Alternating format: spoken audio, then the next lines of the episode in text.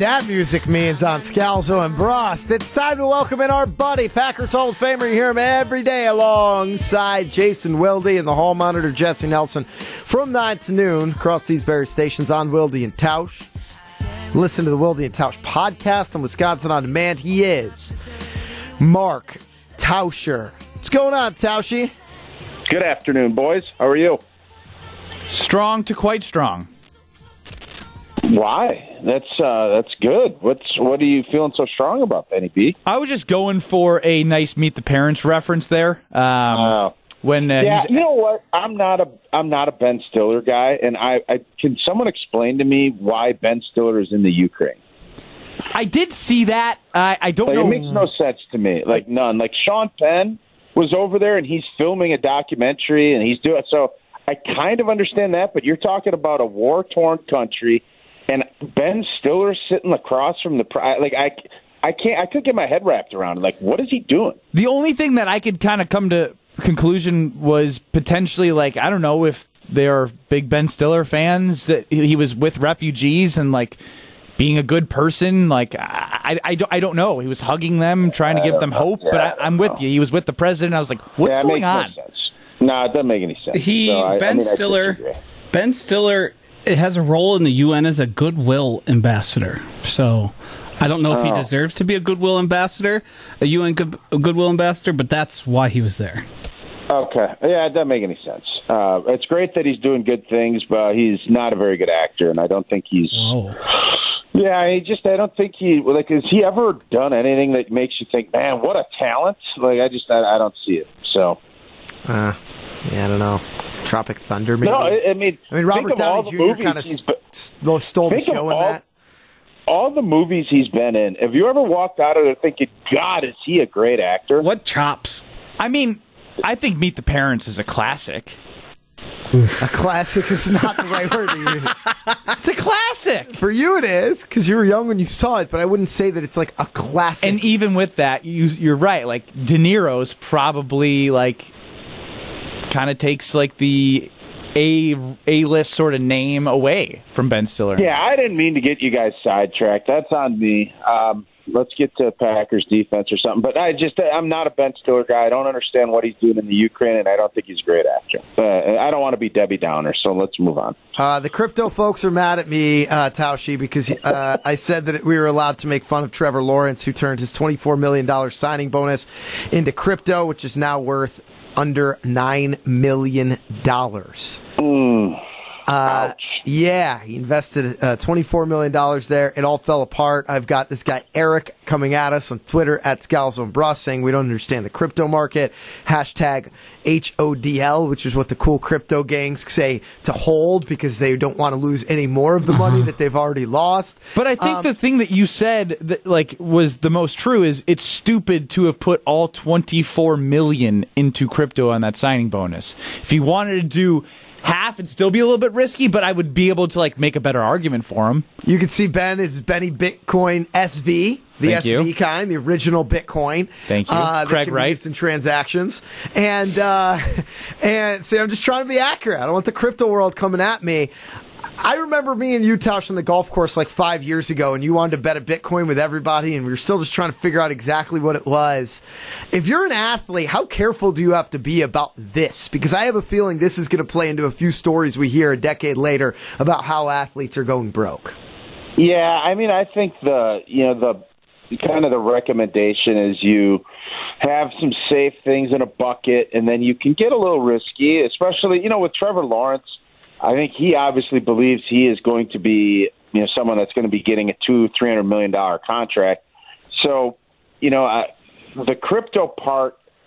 I don't know enough about it. I tried, and I, you know I think I understand a little bit about it but it is obviously something that's incredibly risky and it's not yet stabilized and that's why I think it's uh, you know it's crazy to go 70 or 80 percent. Whatever he ended up taking if it was 24 million out of the 30 that he took in Bitcoin that is uh, that's a lot riskier than I think most advisors would tell him to do. But again I think he's one of these guys that feels like he's going to earn a lot of money. Uh, that's where players get in a lot of trouble because you have to be so confident that you think you're going to play forever.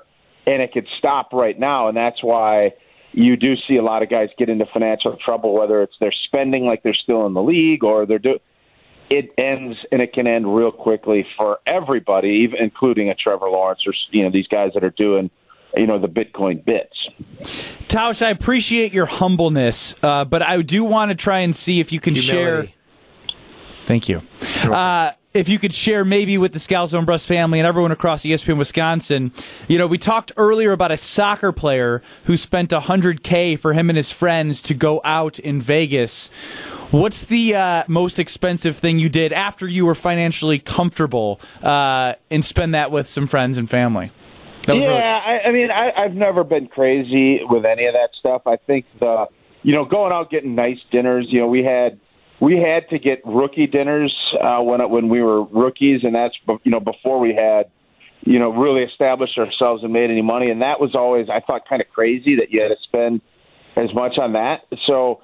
I, I, I don't have the seventy-five thousand dollars champagne bill or anything like that. It's I actually think Benny, if you ever made it like huge, that would have been what you would have done. Like I could see you totally having one of those nights where you would have just let loose at one of the casinos or something like that and probably really ripped it up. I would have bet do you not think that would have been something you would have done? I mean, Scals would have been with me, so yeah, we probably would have ripped it up, so to speak. well, actually, I probably would have left him. I, I would have been like, "Hey, Greg, let's go do something," and then I would have vanished to the craps table. Yeah, I don't know if Scals would have been with you, actually. Whoa. You start thinking about it. No, I mean true. you would have been you would have been a buck. Like you would have made, you know, the bucks and then all of a sudden you become like a real sharpshooter from the corner and you think you're with Scals? I don't Dimaj, I don't know. DiMaggio would be calling you to try to be a guest on the show. You'd be blowing him off. You'd say no, I can't do it. What's I this? got What's this Scalzo and Tausch family you're talking about? that sounds more likely than you and Scals hanging out in Vegas when you're a Milwaukee Buck, but I could be wrong.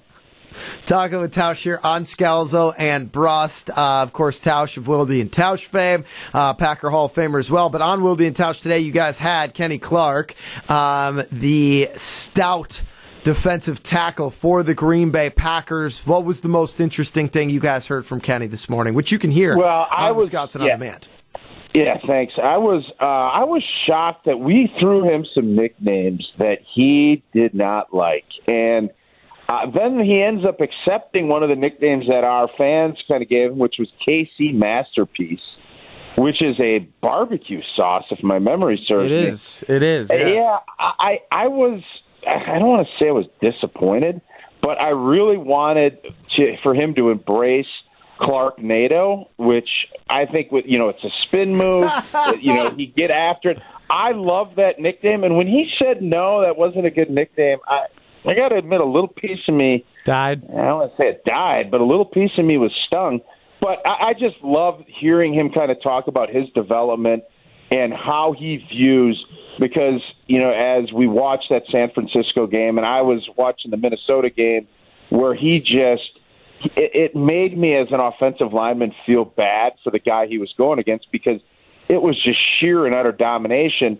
Hearing him talk about his philosophy and his hands and how quick and explosive he's become and what he's looking to do, I think as a Packer fan, you just got excited listening to the development of Kenny Clark and where I think his ceiling. I don't think he's reached his ceiling yet. He's still very young in, in NFL terms. I got excited about that part of it, but I, I have to admit I was a little bummed he didn't embrace the nicknames that some of our fans gave him. I was gonna text you one, um, but I, I heard that somebody else did, so I was happy. I actually like Ken Clark. You know, Superman, like strong. Yeah. Uh, Greg doesn't. Yeah, like that. it's Clark Kent though, isn't it? It's not Kent Clark. I know, but you know, for Kenny Clark trying to flip it. Um, yeah, I, I just yeah, Jesse started the whole thing with I think Kenneth the Menace, and that was yeah, that I- I that think was that was that completely soured Kenny on the whole thing. I think he heard that, and I don't think he took uh, any of our other recommendations with any type of credence after he heard Kenneth the Menace. Greg, I believe, asked this to Jason, and I want your perspective on it. What do you think the biggest storyline for the Green Bay Packers will be in the next two months? Oh, that's a great question, Ben. Um, I stole it. I- I- well, whoever start, told you to ask, uh, because I do think what you know the receiving core is going to be at the heart of everything because I, I think you know you look at this defense and you know Homer and I got into a little bit of uh, you know an argument this morning just in talking about I think it's a really talented group. Now it hasn't done anything yet. There's it's a you know potential gets coaches fired, but you have to come into it thinking this defense is going to be markedly better than what it was last year. I think on offense, the idea of who's going to step up. Are you going to go and get a veteran wideout, or is it going to be let these guys develop? And is the offense going to be, you know, is it how slow of a starting is this offense going to be without Davante Adams? That to me is your storyline. But do you go out and pick up a veteran wideout? If you do, that's going to be your major storyline early. And I think the offense, it's going to be all about replacing Davante Adams. I think that's going to be your big storyline throughout training camp, along with the development of Jordan Love, uh, because he's going to get so many reps. I think that's where a lot of that oxygen is going to go. Tasha, what do you have for us?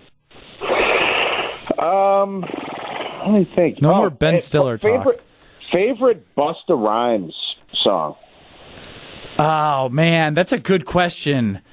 And is it ridiculous for a couple 45 plus year old dudes to say Busta? Because your producer was getting after us this morning saying we're super corny and it was really awkward and da da da. And all I was telling him is we went to a Busta Rhymes concert. I didn't know any of the songs. I didn't even know what he was going to be doing. And I still enjoyed it, but uh, old Joshy boy got after us pretty good this I mean. Break Your Neck is kind of like the Busta song, isn't it?